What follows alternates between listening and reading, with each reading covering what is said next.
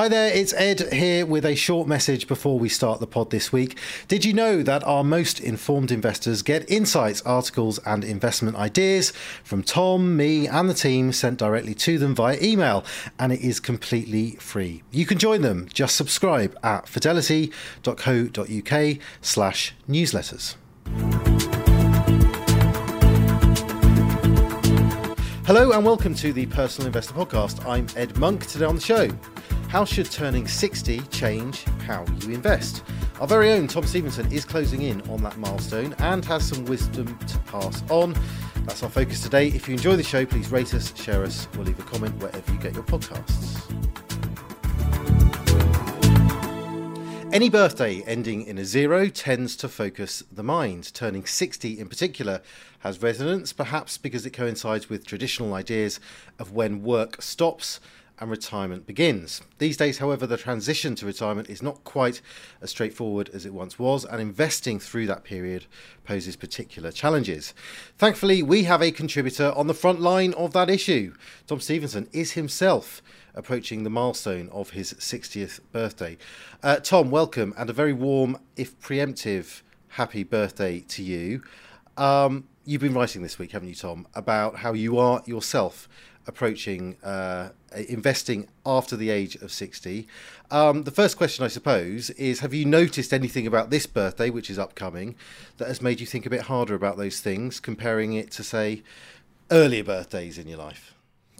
Yes, well, thanks for your kind wishes, Ed. Um, yeah, I guess I, I, guess that I have noticed some differences. I mean, I think when when you're approaching uh, sixty, as I am, then you you know you're obviously more aware of, of the clock ticking, and I think in investment terms that is significant because clearly there is less time to make good mistakes, and we often talk about you know you know, if you're investing for children, you know, what, what, what should you be thinking about? And we always say, you know, well, there is, you know, they have the luxury of time, you know, they can make good their mistakes. And clearly, you know, when you're 60, um, you have much less time to, to, to make good, good mistakes. So I think that that, that probably leads on to the second, um, uh, observation, which is that I think you become naturally more risk averse as time goes yeah, by. I want to talk to you about this. Yeah, and and then I, and then I guess the final um, thing I'd say is that you start to think differently about the the balance of um, um, growth and income requirements from from your portfolio. I mean, you know, when you're 30 and 40, you're just thinking about growth. You're just thinking about building a pot. Um, and that's the only consideration. And and I think when you get to 60, it becomes a more nuanced thing because, you know, with luck and a fair wind, you know, you still do have long enough to need to be concerned about growth but you're also starting to think about income. Yeah, and, and one of the one of the things that's often said in, in connection with um, different ages of investors is their attitude to risk, and it's almost as though I think the investment industry can talk in terms of people suddenly as they get older just get a bit more wary and cautious about the world, and it's a kind of ephemeral sort of internal change. It's not really, is it? It's to do with wider circumstances and actually the the realities of what you need your money to do, that's what can affect your attitude to risk. You haven't become a much more cautious person by nature. Yeah, I think I think it's a bit of both. Actually, I think you do naturally become more cautious as as you as you get older, you know, I mean, you drive more slowly and etc. Et I mean, it's true, you know, you do yeah. you do become aware, more aware of what can go wrong. Um, but I think there is just a very practical reason for this, you know, that that um, you simply can't afford to um, to make big mistakes. You know, it's the Warren Buffett yeah. thing of you know, rule number one in investing: don't lose money. And and he's right. And and you know, when you're 25, it actually doesn't matter if you lose a bit of money for a couple of reasons. One, because you've got lots of time, and two, um, because um, well, you, you, you have, haven't got so much at stake. Yeah, you know. and, and, and actually, those losses early in your investing sort of journey give you opportunities to buy. I mean, if you've got lots yeah. of your buying ahead of you rather than behind you, yeah, you want prices to be low, and that's yeah, that's yeah. just the reality, right? Yeah, yeah, absolutely. Um, um, okay, well, just use this moment to go through some of the options that people have when it comes to um, using their long-term savings for, for an income uh, because that's going to be a very relevant question. I mean, the, the age of 60, probably people should have thought about this before now and, you know, by you know the fact that you're here talking to me, Tom, means that you have not actually stopped working yet. So clearly, work is still uh, going to be uh, you know happening for lots of people at the age of sixty. But um, okay, these options for income at retirement, you don't have to anymore hand all your money over to buy an annuity. That pretty much was the norm uh, for a long time. You can instead stay invested and produce your income through a combination of investment growth, selling assets, producing income from those assets, but you can hang on to that money. You can do that via drawdown or by taking lump sums.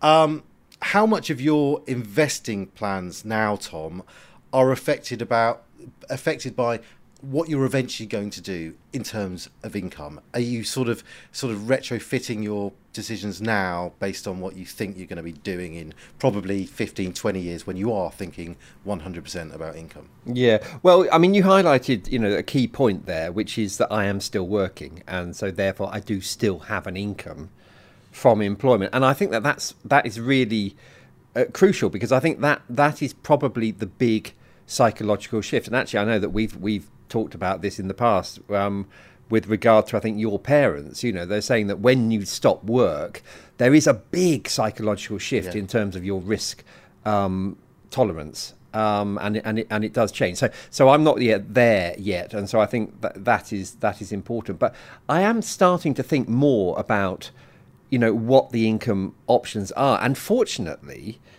we've actually moved into a phase in in the cycle where there are many more options than than there used to be. So yeah. we've talked on you know these pods in the, in the past about about some of them. You know, you know bonds, money market funds.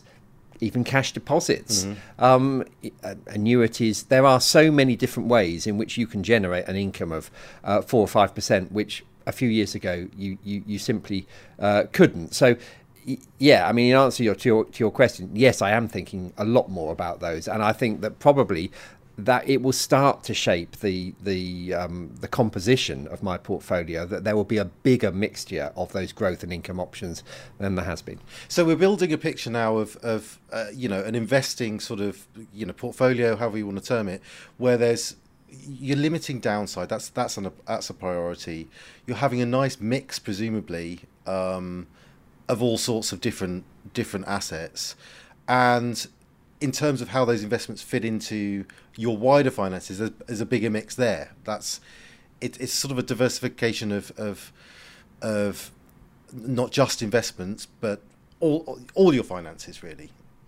Yes, um, and and that's true, and and I think actually this is a good moment to mention the the piece that I that I wrote because I sort of I was I was looking forward to um, you know twenty years ahead and and thinking well actually you know obviously no no investor has a crystal ball. It's very difficult to to to make a a sensible assessment of what the options are going to be because you don't know. So what you can do, of course, is to look back. So, you know, history is not a guide to the future. We're always told that, but actually, as an investor, it's probably the only thing that you've got. So, I looked back over that 20 year period. I mean, it was actually it was, it was an 18, uh, 18 year period because I didn't want to go back exactly 20 years because that that was back to the bottom of the the bear market that followed the the implosion of the dot com yeah. uh, bubble. It just seemed like a it seemed like too a convenient. too convenient a time to, to to go back exactly. So I went back 18 years, and actually, 18 years is a good period of time because if you throw that forward, you know, I'll be 78 in in 18 years time, and actually.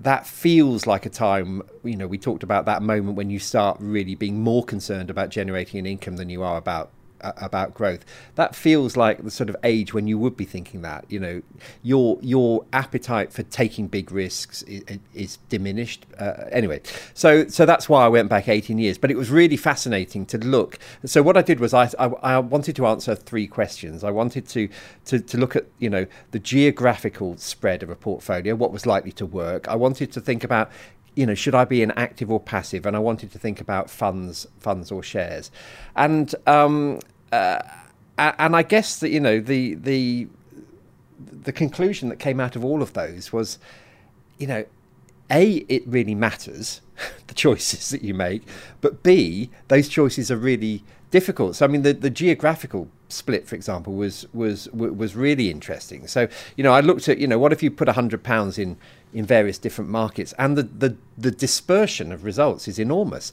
You know, hundred pounds in uh, European shares uh, 18 years ago, 2005.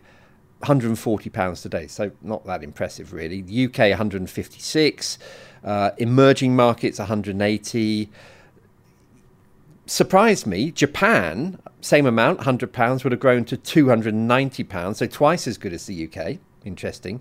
The US, 370 pounds, and if you really narrowed your focus to the to, to the to the Nasdaq, you know, because of the influence of technology stocks, 630 pounds. What a massive divergence that is. Um, so what that tells me is we have no clue what the next 18 years holds. yeah. No clue at all. Yeah. So really, it's an argument for, for, for diversification. And similar things came out of, of my other, you know, the other analyses of, um, you know, active and passive and funds or shares, frankly. Yeah.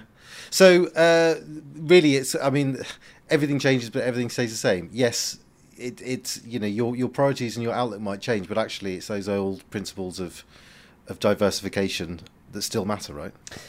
Yes and no, because I, I mean, I, was, I had to think about the psychology of this actually, and um, it, it, felt to me like um, my head was telling me one thing and my heart was telling me something else, and uh, sort of magical thinking that that we all have, you know, uh, the sort of you know premium bond jackpot thinking.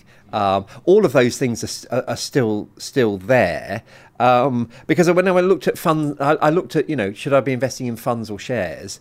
And of course, when you do the analysis there, you look at the funds and you see, well, you know, uh, the best performing actively managed funds actually outperform um, the benchmark indices by a significant amount and you think well i'm invested in lots of those actively managed funds so that's great i don't want to not be your head is saying look you have no idea which of these actively managed funds are going to perform so why don't you just buy a global tracker? But that doesn't feel right. And then the magical thinking kicks in, and you think, you know, 18 years ago, would I have invested in, in Amazon? Well, I might have done because you know I was buying books off Amazon. I could see that it was a great business. Yeah. And a hundred pounds in Amazon is nearly six thousand pounds. Yeah. So you know, so I, I suspect that actually it's the, the conclusion is not simply well, I'm just going to be very well diversified. I think the conclusion is I'm going to have a sensible amount in the safer options, yeah. but I want to have a bit of that, you know, option money, the potential, the excitement. And, and just finally, then, Tom, I mean, you're, you're, clearly up for being engaged in all these decisions. It's been part of your life up to now, so uh, it's, it's no surprise that that's going to continue. But do you think that will continue all the way through your retirement, or do you actually envisage a moment in which you say, actually, I'm going to take as much risk off the table as I can. It's going to be all about income and the legacy and what what comes after. And actually, I, I'm not going to be bothered with the ups and downs of the market. I think I think it, it, again. I don't think it's you know clear cut and black and white. I think that probably what happens over time is that you start to de-risk enough of whatever you've managed to accumulate that you don't risk uh, a, a, serious deterioration in your lifestyle. So you have enough so that you know if things do go pear shaped, you know you're going to be okay. Um, and maybe that means that at the age of 75, you buy an annuity to cover, you know, all of your foreseeable costs, something like that. And then you keep a then you keep a, a, another pot where you do it because you're interested and it's stimulating and you enjoy it. Yeah. So I think it's a mixture. Yeah, it's a fascinating topic actually. This whole this whole uh, investing through retirement question um, it just throws up lots and lots of interesting sort of challenges, doesn't it? And uh, you, you, know, we we spoke recently about uh, we we answered questions as part of our activity around our investment outlook. And one of those was around, well, what if you're not 60, but what if you're 80? You know, what counts as a long term time horizon then? And, and it's a really, really good question, isn't it? You all, should, all we should always be, I guess, constantly asking ourselves, what are we in this for? What do we want to happen, and what do we really not want to happen with our money? Yeah, and it changes over time. You know, I mean, clearly, you know, how I view the world now is different from how I viewed it when I was forty, and it will be very different in twenty years' time if, God willing, I'm still here. oh, well, there, no, no, there's no doubt about that. um, look, uh, Tom, that is really all the time we have for now. Thank you so much for coming in and sharing all of that. Thank you. Thanks, Ed. Please note that the value of investments and the income from them can go down as well as up, so you may get back less than you invest. Investors should note that the views expressed may no longer be current and may have already been acted upon. This information is not a personal recommendation for any particular investment. If you are unsure about the suitability of an investment, you should speak to one of Fidelity's advisors or an authorised financial advisor of your choice. Overseas investments will be affected by movements in currency exchange rates, and investments in emerging markets can be more volatile volatile than other more developed markets. Reference to the specific securities should not be construed as a recommendation to buy or sell these securities and is included for the purposes of illustration only. Tax treatment depends on individual circumstances and all tax rules may change in the future. Withdrawals from a pension product may not be possible until you reach age 55, 57 from 2028. This podcast may not be reproduced or circulated without prior permission. No statements or representations made in this podcast podcast are legally binding on Fidelity or the recipient. This podcast is meant only for UK residents and does not constitute an offer or a solicitation in any jurisdiction in which it may be unlawful to make such an offer or solicitation.